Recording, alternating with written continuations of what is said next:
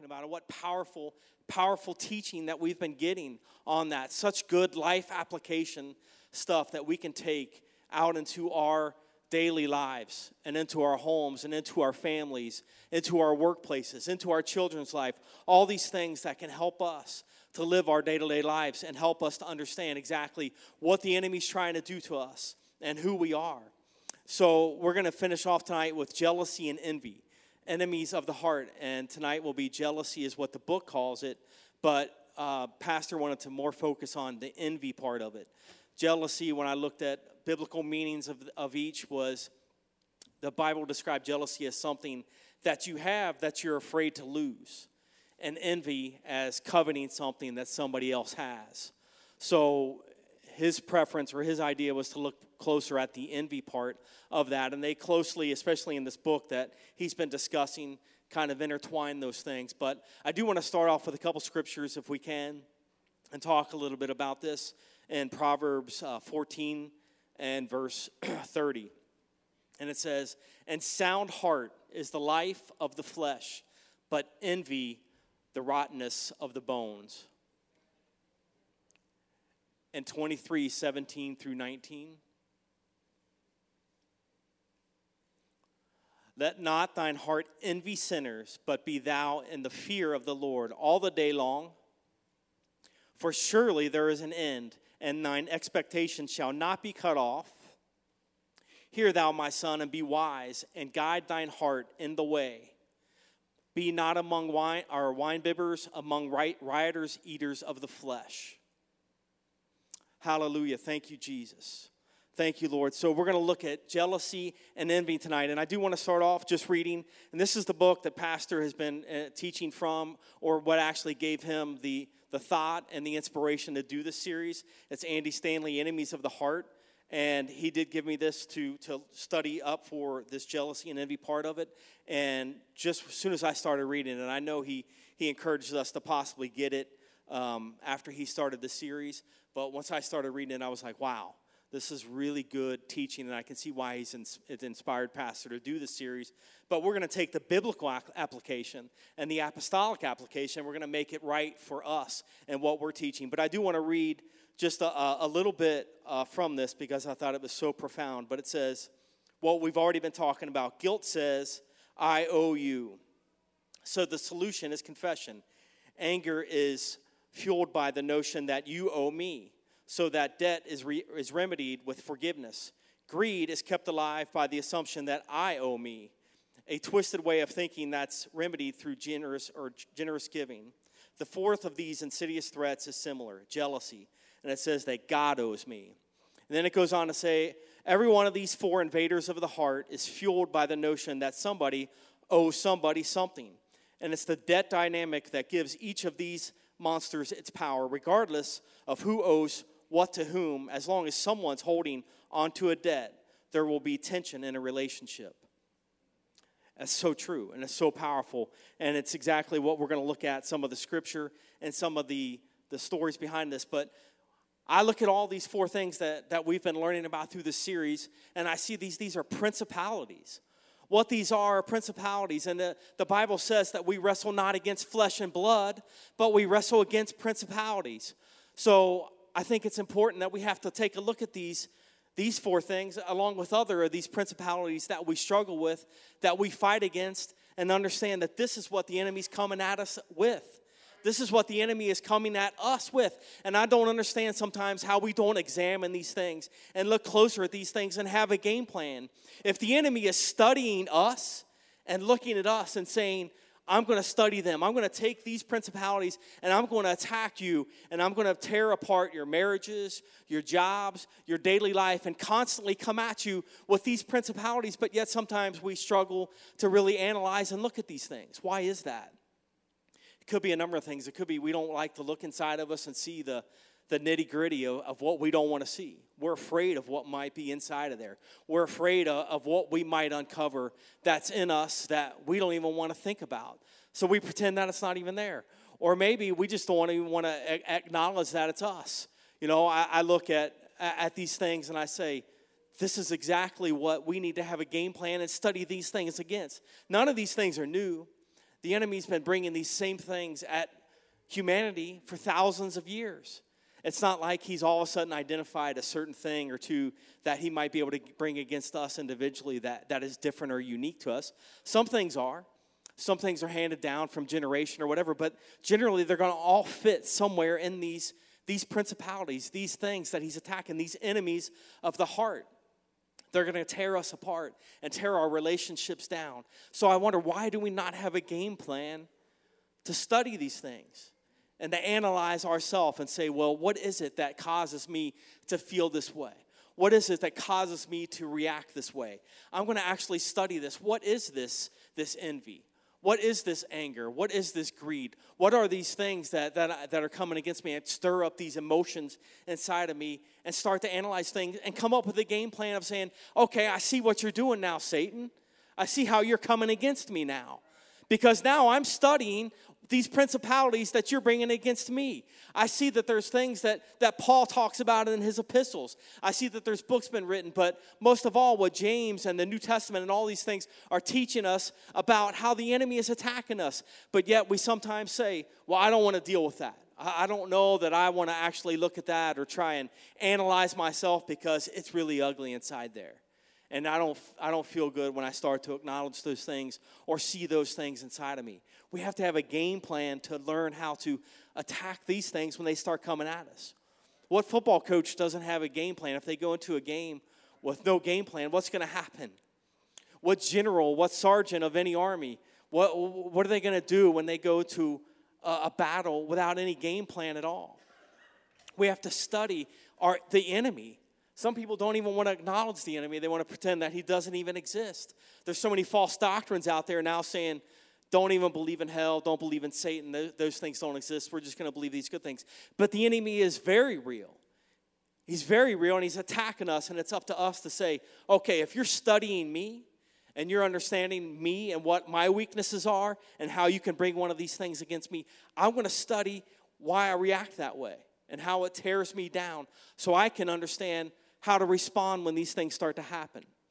So I think we have to understand that these are principalities that are coming against us. We, we, wrestle not against flesh and blood, but these principalities that are coming against us. So we have to understand that and go at these things and say, all right, I'm going to understand. Now I feel this way. Okay, that envy is coming up in me, or that jealousy or that anger is coming up in me. So now I know, Satan, I've identified that's what you're attacking me with. It's important that we understand that these are principalities. This is what's coming at us. If we don't, our children are going to suffer, our marriages are going to suffer, our jobs are going to suffer, our churches are going to suffer, the people that we're witnessing to will suffer, everything suffers if we're constantly battling with these principalities and not saying, I do have victory over these things because the Word gives me victory. The name of Jesus gives me victory over these things. So I'm going to fight against these things with His name and with prayer. I'm going to stand up to these things. But I look at jealousy and I look at envy and I say, I can see how this, these are the, this is the root of all these other things that we've talked about. I mean, envy certainly can cause uh, anger right? Envy can certainly cause somebody to be angry. I mean, it can certainly cause those feelings to come up and say, Well, I, am envious of this, even though we may not want to admit that's what we're envious of, but I'm angry about this. So it, it can certainly drum that up. It, it, it can certainly drum up the other things that we've been talking about because it's the root of those things. It's going to stir those things up. It certainly can cause greed, right? I mean, if I'm envious of something, there's a chance that I'm going to be greedy for something and I'm going to want more. So I can see how envy is kind of the root when you dig down and you keep digging down, that envy is part of all those things that's coming against us. So we got to understand what is envy. And in this book, it gave a good description of it. And it says, You want something, but you don't get it. Amen. I think that's a great way to put what envy is and jealousy is. You want something but don't get it. So, how often is that the root of so many of the problems, the struggles, the relationship conflicts that we have? Is I want something but I'm not getting it. When we boil it all down, we can probably get down to that point. I wanted something out of this and I didn't get it, so now I'm angry. Now, I, have got a problem with this person. So, and, we look at it where it says the book says God owes us. We look at what other people have. So we start to think that God owes me. And that's going to cause discouragement. That's going to cause me to have those other feelings, the anger. It's going to cause me to have the greed, but it's certainly going to be envy at the bottom of it. There's something that I want. You want something, but you didn't get it. So we start peeling away and peeling away and peeling away. And then we find out that the root of all those things is there's something that I wanted right here that I didn't get. And, and it, we look at people and we say, well, certainly for me, uh, there's times where I'm like, well, it would be nice to be a little bit taller. You know, some people say, I want, I want to be better looking. I want a better haircut. I want to be more athletic. I would be, I would rather have that car, that house, whatever it may be. And sometimes we're not even understanding that those thoughts are going through our head, but they're going through our heads. And they're causing this envy to be stirred up. They're causing these feelings, this anger to now all of a sudden come at me. The, this greed to all of a sudden come at me. Well, I want this now. So I, I don't care. I'm going to stomp on somebody else to get there. So it's stirring all these things up, and I'm not even thinking about it. But the enemy is just placing it right there. We're fighting against it.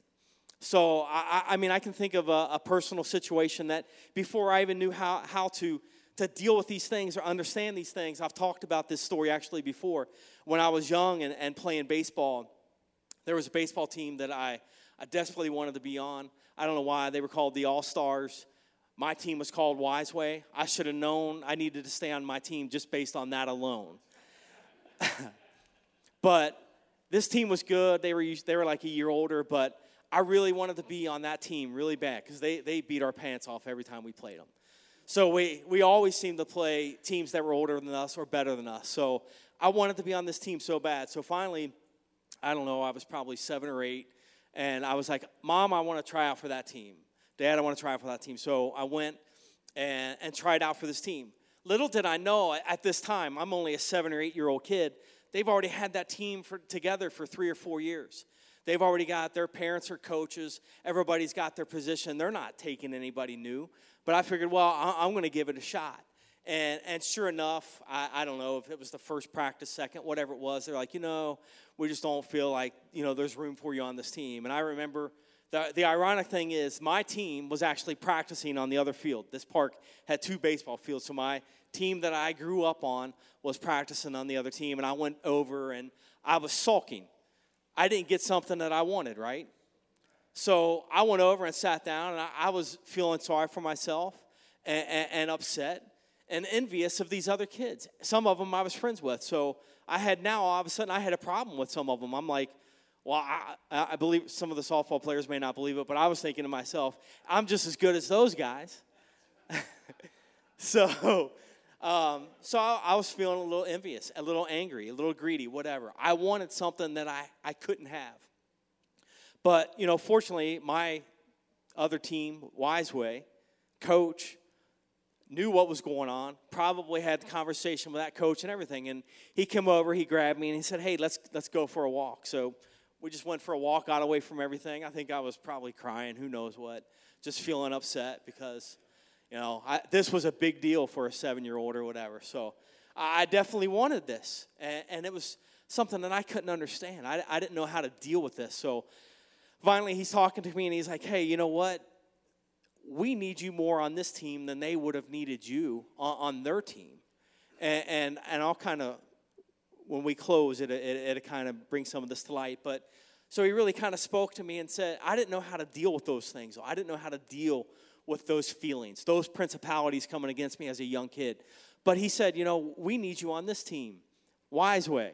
So I went ahead and said, I think I thought about it or whatever. I was like, I don't know. Still being bitter, still being angry, still being envious. I don't know if I'm going to play for this team or not. I'm done. Maybe I'm done playing baseball. Whatever. Well, two days later or whatever, I was back on the team practicing and playing.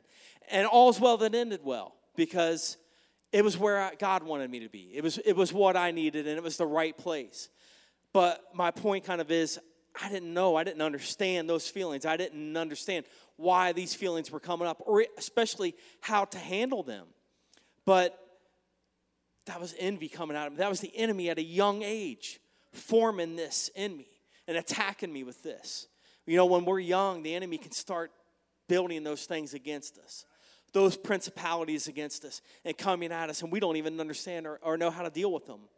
But I, I want to move on to some conflict and how envy creates conflict. And if we can pull up James 3 13 through 17. And, and we're just going to look at how envy can kind of get into that. So it says, Who is a wise man and endued with knowledge among you? Let him shew out of good conversation his works with meekness and wisdom. But if ye have bitter envy, envying and strife in your hearts, glory not and lie not against the truth. This wisdom descendeth not from above, but is earthly, sensual, devilish. For where envying and strife is, there is confusion and every evil work. But, but, with, but the wisdom that is from above is first pure, then peaceable, gentle, and easy to be entreated, full of mercy and good fruits, without partiality and without hypocrisy. Hallelujah. Thank you, Jesus. So we can look at this envy and how it causes up and it drums up this conflict in our life, our everyday life. We don't even understand how we get to this point, but we can see how this envy stirs this up. And, and, and, like I said before, these principalities that we struggle to identify with are flaws. I know Liz is certainly able to call out my flaws.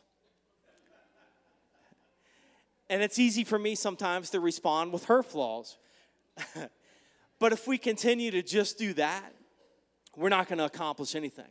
We're not going to get anywhere. Nothing's going to be accomplished. We're going to keep going down that same road, that same path of never getting anything resolved, but having the same arguments, the same conflicts, and the same flaws in us that we're not dealing with, that we're not analyzing, that we're not understanding, are just going to keep coming back. Argument after argument, whatever, you know, frustration after frust- frustration, it's constantly going to be stirred up.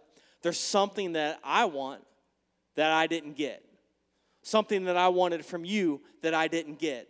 So, our conflicts with our spouses What's the common denominator in all of our conflicts? It's me, right? And all of mine. It's you and all of yours in our relational conflicts. We're the common denominator. Are we analyzing these things?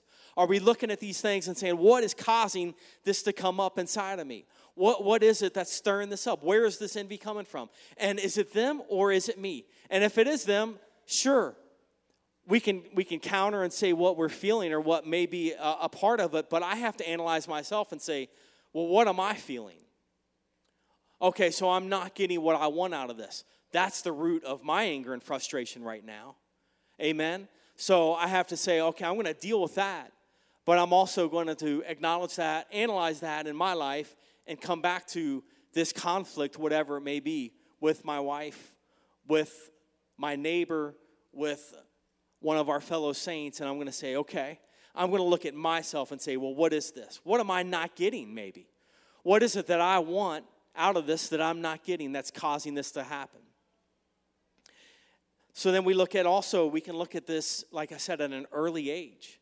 At an early age, the enemy's attacking us with these things. I look at London, our daughter, and right now I can see it's easy to identify when she's envious, right, or jealous. She says it flat out.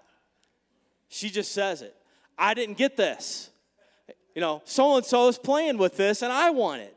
Or, you know, we're at the, the park the other day and so and so's on the swing and she puts her head down she's crying and tears are coming out. It's easy to understand.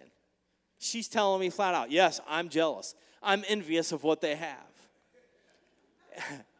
so it's easy to say, all right, that's what it is. I'm identifying that right now. There's jealousy and envy. But all of a sudden, as we get older, we try to maybe hide that. We think, we don't want to think that we deal with those things. We want to maybe think, well, we're not supposed to deal with that, right? I'm in a pew every Sunday, every Wednesday, Sunday morning, Sunday night. I'm studying, I'm praying. Am I supposed to be dealing with this stuff? Ah, not really. So I'm going to avoid thinking about that maybe. Maybe that's not me. Maybe it is the other person. It's definitely the other person. But we can look at a young age and say, she's saying it for what it is but maybe I'm not saying it for what it is. I'm covering it up by something you did to me, something somebody else did to me. I'm trying to, to cover it up, and I'm not just going to call it for, for exactly what it is. And I remember also when I, when I was young, and uh, probably around that same time, identifying now, I can think back.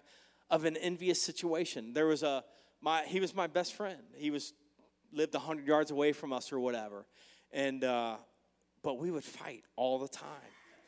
Some of them were like really fights, and my mom and dad are like, we don't do that. My mom. Brother Buller's teaching her, you know, hey, we don't do those things. So my mom's like, no, we don't fight, we don't fight. But fights would happen. And I remember one specific Christmas, I got a new a new bike. You know, I was so excited. It was kind of warm out or whatever, and we called each other, What did you get? What did you get? And we're going through it. And I'm like, Come over and see my new bike. I tell you what, I was 10 feet outside of my house. He met me angry already, furious that I got a new bike. And we literally got, I don't know what happened. I think it was like this standoff, and it was like, well, I'm going back to my house and I'm going back to mine. But the thing is, it was envy, it was jealousy that, that stirred that up. At this young age, this is already happening.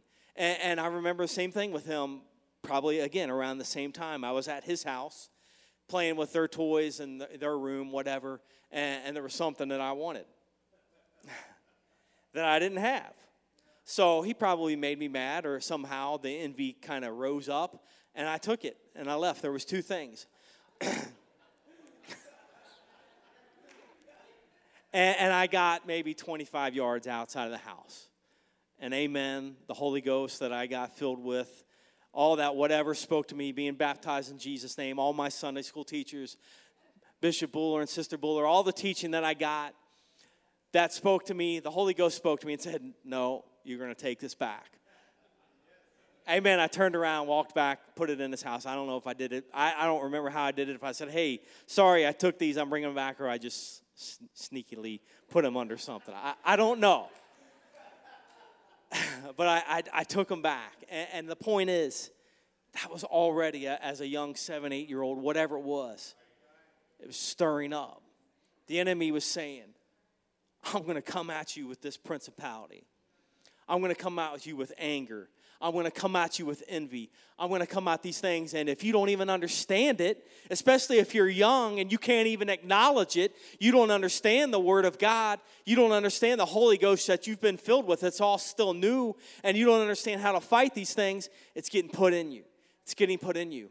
And we grow up with that. And we take it into our relationships, we take it into our marriages, we take it into our jobs. We take it out on our brothers and our sisters. We take these things out on the people that are closest to us half the time. The people that we're closest to are usually the ones that we're angry with, or certainly the ones that we say, Well, I want something, but I didn't get it. It, generally is from a spouse. You know, I think about, and it's a great book, Love and Respect. Eh, We, we were definitely pastor referred it to brother enos referred it to us when we were engaged and about ready to get married. I know it's one of the books that everybody recommends to anybody that's in a marriage no matter how long you've been married but it's a great book and i think about that. You know respect is a big thing for men husbands. And if we're not getting it that's going to stir up that anger. If my wife's not getting the love that she needs that's going to stir that up. It's something right that we're not getting that we're expecting the other person to provide so we have to understand and say, what is this? Again, I'm going to keep saying it because we have to understand what is it? Where is it coming from? Why am I feeling this way? What is the bottom line? What is it when I boil all this down inside of me? What am I really feeling? What is it that's causing this conflict? I'm not going to just look at my reaction. I'm not going to just go by the emotion that I'm feeling because I've had a bad day, but I'm going to dig down deep into this and what is it that's causing this? And according to this and according to different scriptures in James, it's envy, it's jealousy, it's something that we're not getting that we wanted. It's something that's not getting fulfilled in us that we wanted. So now I'm going to continue on this relational problem. And again, it doesn't even have to be a spouse, it could be somebody, like we said, that you work with that just happens to be better at their job than you or smarter than you, makes more money than you, whatever it may be, but there you dig it down and you say, Do I have a problem with them? Or do I maybe have a problem with something that they have that I want? So we start digging down and we say, That's envy. That's something inside of me. So now I have to look at that and say, Okay, what's the common denominator? It's me. How can it be this coworker, this brother or sister, or this uh, spouse, whomever it is? I got to look at myself. And I have to say, okay, what is it when I really start digging down deep that's causing this? So we can see it at an early age and we can start to identify it. And we have to dig down and say, okay, why am I feeling this way? What is the absolute root of this feeling? And it's something usually that we didn't get that we expected from somebody. I mean, we can look at the Bible. Amen. I mean, how much conflict? I mean, we can start with Eve. We can start with Eve and, and, and Satan, that old serpent, tempting her with, with the knowledge of good and evil, saying, You'll be like God, uh, God. You'll be like God. So was she envious? Adam, you know, is right there too. He's not going to get a free pass. But right there, there's envy that he hits him with, and greed. So the enemy, right there at the beginning in Genesis, is starting to hit with these things. So we can see how Eve was tempted. Taste this. You'll be like God.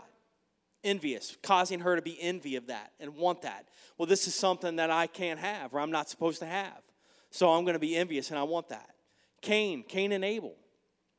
What happened? Cain was jealous.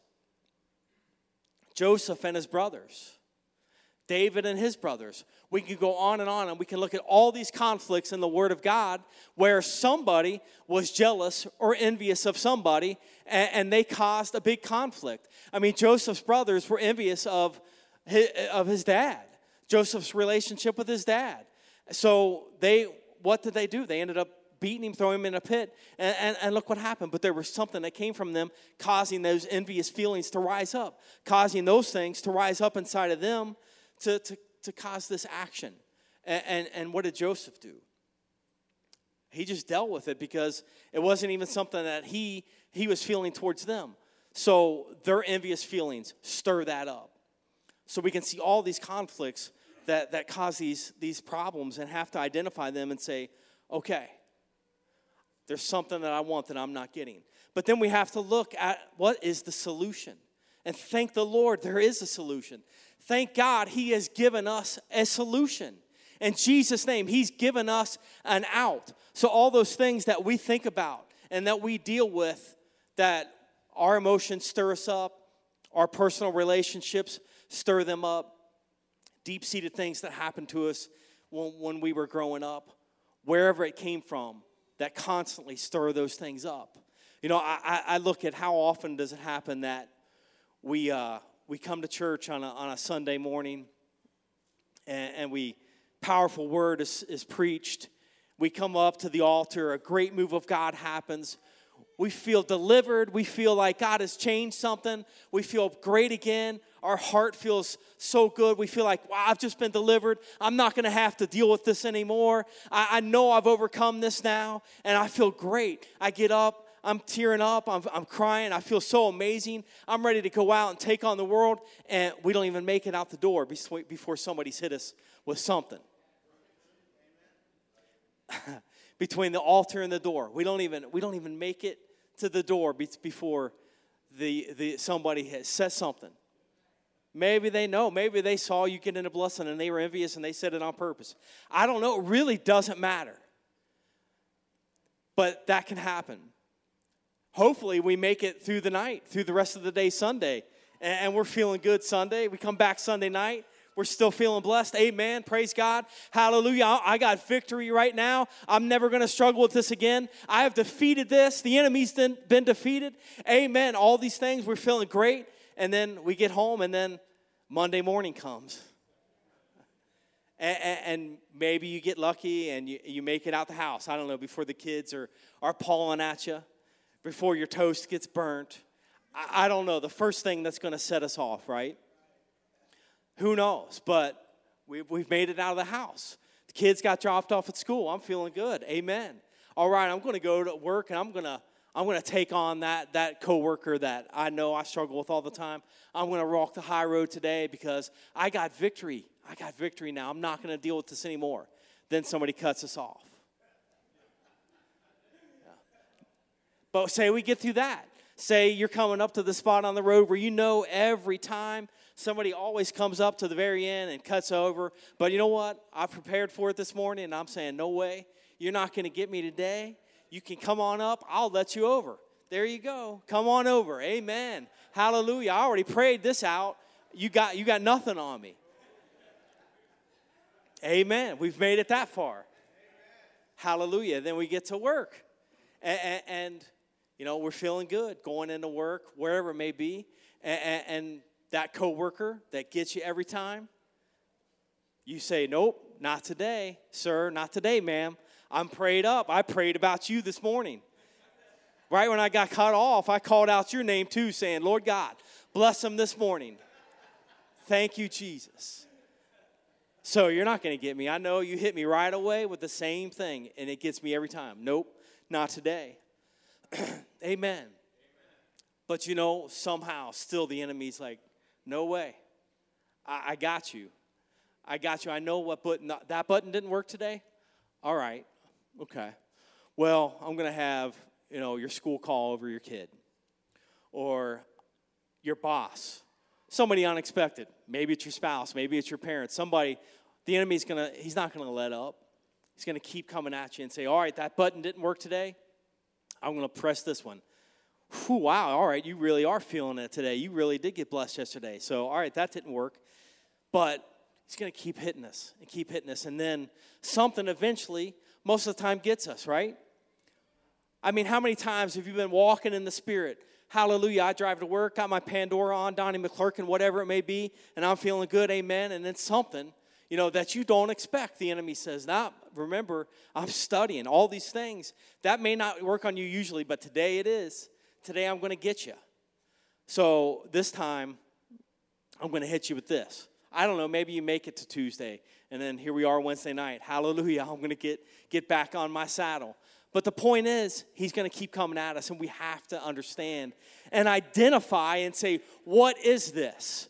You know, where is this coming from? Because, yeah, all those things that I thought I overcame today, you hit me over here. I didn't even expect this. This normally doesn't, doesn't get me, but today it got me. Today it got me. And, and, and it knocked me down. And now I find myself back at that place where I'm not doing the things that God wants me to do. I'm not living in the victory that God wants me to live in because I didn't identify and know that that's what it is. It's principalities coming against us. And I'm going to tear down into the bottom of, it, of everything inside of me and say, What is it? What is it? That's what it is. It's not that person. It's not what they said today. It's not this new person that came from out of nowhere. No, it's me. It's the common denominator. It's what the enemy is trying to distract me with. It's what the enemy's trying to attack me with, and what he's trying to get me to not even think about, to not have a game plan to stand up against, to not have a fight, to not have a word, to not know the word of God, to say, This is what I'm going to come at you with. So we have to know what the solution is. Amen. Thank you, Jesus. So we can look at James 4. And, we can see James talked a lot about this, but we go to James chapter 4, 2 and 3. It says, Ye lust, ye have not, ye kill and desire to have, and cannot obtain. Ye fight and war, yet ye have not, because ye ask not. Ye ask and receive not, because ye ask amiss, that ye may consume it upon your lusts. So we ask not. There's our solution. We have not because we ask not. But then we have to say, is this what God wants? If is this what God wants me to have? So we can say, Lord, you say to ask for this, so I'm going to ask for this. And, and then it doesn't happen. So does that stir up that envy again? Does that stir that envy back up? Because God knows better than us what we need and, and what's good for us. I certainly, at times in my life, if it was just that simple, you get what you ask for. What if I was 16 and asked for a Lamborghini? Chances are I'd be driving 200 miles an hour up Clough Pike, Brother John, and that would not be a good situation. But God knows you can't handle that. So we have to trust God and say, you know what, I'm going to ask. He wants us to ask anyway, right? God is waiting for us to ask. Like I said, there's something that we want that we're not getting from somebody else. So if I'm consistently wanting something for my wife or she's wanting something from me, amen, trust me, I'm going to try to provide that for her. But if I'm dealing with whatever I am and everything that's in my DNA and what I, I have been raised with and that I'm struggling with, if I don't know how to give that to her, it's not for me to give anyway. It's for God to fill that void. So God's saying, Ask me. I'm the one that put that need inside of you. I'm the one that put that emptiness inside of you. I'm the one that put that desire inside of you in the first place. Your spouse didn't do it, I put that there. So, why are you going to ask your spouse to provide something that only I can fulfill? But, amen, I am going to try my best to do that. And, I know that she's going to do that for me. But the point is, we have to ask, we have to go to God. Lord, you help me with this. Lord, you, you, you fill this. And I'm going to ask, and I'm going to know that, you know what, if, if you don't provide this, it was the right thing for me. I couldn't handle it at this time. So maybe if I would have got on the All Stars, I would have been the cockiest kid in the neighborhood, and everybody would have hated me, and my mom would have said, You're crazy, get out of this house. I'm disowning you. I don't know. But you know what I'm saying? It, it may not have been good for me. But being on Wiseway, God said, Yeah, that's good for you. Go the wise way. That's the right place to be. God knows. And He's asking us to ask Him. So, you know, we can say, hey, that's the answer. Pray, pray, ask God, pray, ask God. And then when we ask people, so did you pray about it? They say, yeah, I've been praying about it. I've been praying about that over and over and over. I've been asking God to please change my husband, please change my wife. That's not what God's asking us to pray about.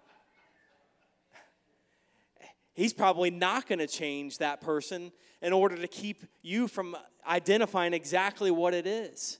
Because if I'm changed, or we'll say if Liz is changed and I don't change, we'll, we'll say it that way. If she's changed but I'm not changed, is God changing and perfecting me? No. It's got he's got to perfect each one of us. He wants to perfect each one of us. And He's not going to use somebody else, a spouse, a, a, a neighbor, a parent, or even our pastor necessarily to perfect. Because then us because then we're going to rely on that person. That's going to be my go-to. Hallelujah. I'm thankful for our pastor. I'm thankful for my elders because i know i can go to them. And my friends and i can say hey can you help me with this? And you know what? They're probably going to say did you pray about it? Go pray about it. But yeah, here's kind of what I'm thinking, or God may have put this on my heart, and God will give our friends a word, thank God. But ultimately, He wants it to come from Him. He wants to be the one that perfects us and says, No, I'm not going to change them, I'm going to change you. Because when I change you, then you are being perfected in me. So it all comes from Christ. It comes from that cross. And that's what he wants to do. That's our solution. It's not going to be praying, hey, change this other person. It's going to be change me. So we have to understand how to pray and say, Lord, I'm not, I, I realize now, I've done this analyzing, I've done this, this, this search inside of me with this issue at my job or this confronta- confrontation I constantly have with my spouse or my sister or my brother or, or whoever it may be. And, and I've, I've looked into it deep enough, Lord, and, and, and you've taught me that this envy comes up or this greed comes up. All these things that, that, that come up inside of me and stir me up. You've helped me to understand and identify okay, I didn't get from them something that I wanted. Now I've identified that. So, what am I going to do? How, how, how am I going to pray about this? What do I say, Lord? And Pastor said it many times, and it's such a, a wonderful revelation to pray for, Lord help me to feel about this, this how I should feel. How should I feel about this feeling that's inside of me? We can't run from it again. We can't run from it or cover it up with something else or cover it up with some kind of somebody else did me wrong, cover it up with somebody else's problem or somebody else's flaws. We have to say, okay, help me to understand why do I feel this way? Why do I why does this conjure this feeling up? and help me to understand how should I feel about this right now, Lord? I feel envious right now. Why do I feel envious? Help me Take this from me, Lord. Help me to understand why it is that I feel this way. And He's going to correct it, He's going to purify it, He's going to fix it. So, the last scripture I want to look at is James 1 and 7. And, we'll come to a close in just a second. For let not that man think that he shall receive anything of the Lord. Jesus. So we can look at anything that's good is going to come from God. Anything that's good is going to come from God. It's not going to come from somebody else. He's the one that's saying, He's the one that's saying, I want to fix that. I want to give you that good and perfect gift. I want to give you that thing that's going to correct you and correct the inside of you. I want to be the one. And everything that's good comes from above. Everything that's good comes from God. It doesn't come from man. So I'm not going to be able to provide that for, for my wife or for somebody else. He can give me goodness to help them, He can give me a good word for them, but it's all got to be based in this. It's all got to be in this word. And it's all got to come from heaven. It's got to come from Him. That's where it's going to come from. So we know that when we when we recognize these things, when we when we when we look at these things and we analyze these things and say, okay, I've identified that it's not this person, it's not that person. It's not this situation. It's not what somebody did to me. It's something that I, I wanted. It's something that I didn't get and something that caused me to feel that way, that stirred up this envious inside of me. And when I recognize that, what freedom that gives me. That gives me a release. That gives me such a huge relief just to even think about that and think, Lord, okay, there's something, there's times in my life where I didn't get something and it caused these anger issues or it caused this, this feeling towards somebody else. Now I'm identifying that where it's coming from, that it's coming from me and it's coming from this situation that I didn't get what I wanted. What a, what a great feeling. And then I even feel better when I know, okay, I don't have to fix it. Amen. I don't have to be the one that corrects it. I don't have to be the one that says, all right, I'm going to take it out on you, I'm going to make you fix it, or again, I'm going to pray for you to be changed. What a free feeling to say it's those two things. It's something that's coming from inside of me, and it's only something that only God can heal. It's something that only God can fill. It's something that only God can cleanse and give me that freedom. Then, when I have a problem with my spouse or a coworker, I can say, This is a principality. This is something that the enemy is attacking me with, and God can fix. So if I've got this feeling, I'm going to dig down deep and recognize it and say, Lord, help me with this feeling. This is coming from something that that I wanted, something that somebody's not giving me, but Lord, you can give it to me. And if you don't want to give it to me, it's for a reason. It's because you don't want me to necessarily have it right now. Maybe He will at some time, maybe He won't. But He's the answer. And we are the problem. And when we recognize that, what a free feeling that is. What a wonderful feeling that is to just let that go. How many conflicts in our lives? How many conflicts on our marriages? How many conflicts on the job? I can go back through my life. How many times in our lives? How many things have been layered up in our relationships? How many problems right now do we have with people in our family or coworkers, people that we haven't talked to in years that have come from something like this, that we have just harbored this grudge, had this feeling, and ultimately we realize they didn't give me something that I wanted. But God, you're the one that's supposed to give it to me. And, as we close, I just want to say the last thing. How much time do we spend coveting something? Lord God, help us, Jesus. How much time do we spend thinking, if I just had that, if I just had this, and not thinking about and being appreciative for the things that God has given us? How much of our time do we spend wanting something that maybe God doesn't want us to have? How many houses do I drive by that say, if I had that house? How many cars? How many co workers' incomes? How many relationships do we look at and think theirs is better than mine? How do we know? How do we know what they're struggling with? We, we caught up in what Facebook posts are saying or, or what Hollywood's saying or what movies are saying, or, or, or everything's perfect. Uh, but yet, so we're thinking all the time if I just had this, if I just had that, constantly looking at the next thing. What's next? What can I get next? I need that. I need this. I, I, I want that. Consuming our mind with what we want and what we don't have. And maybe God doesn't want us to have it. How do we know how we're going to handle it? I, I, I, mean, I can think of times when, when people have had so much and you see them just fall. I mean, how many, we can look at whatever star, Hollywood, music industry, whatever it is, how come they're constantly not fulfilled? How come their marriages are constantly falling apart? They're constantly caught with drugs or alcohol or constantly going into problems. They would seemingly have everything fame and fortune, but they don't. So we're constantly looking at things and saying, if I just had that, how much of our day is spent thinking, if I could just have that, if I could just have this, when I have this, when I have that. How many times have we wanted something so bad and then when we got it, immediately it was like, what's next?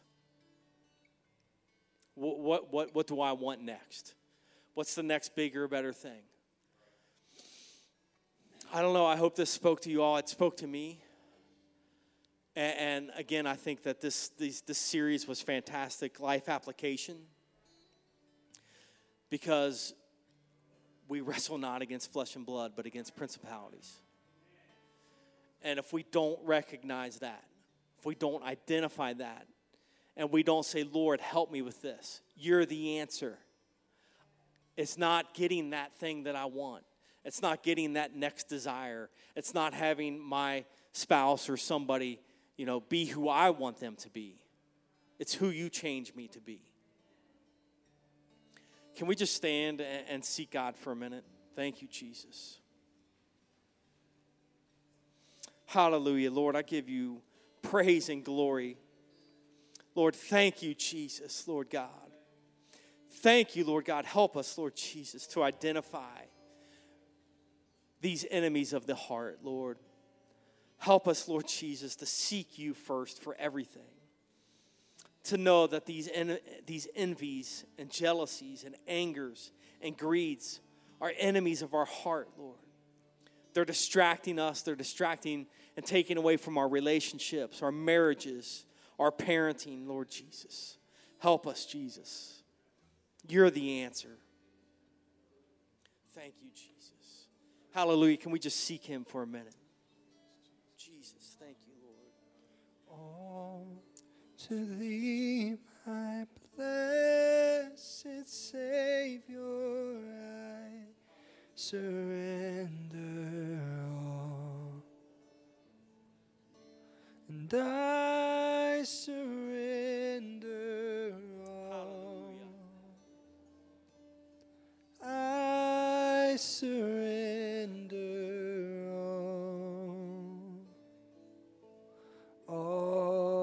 To thee, my blessed Savior, I surrender.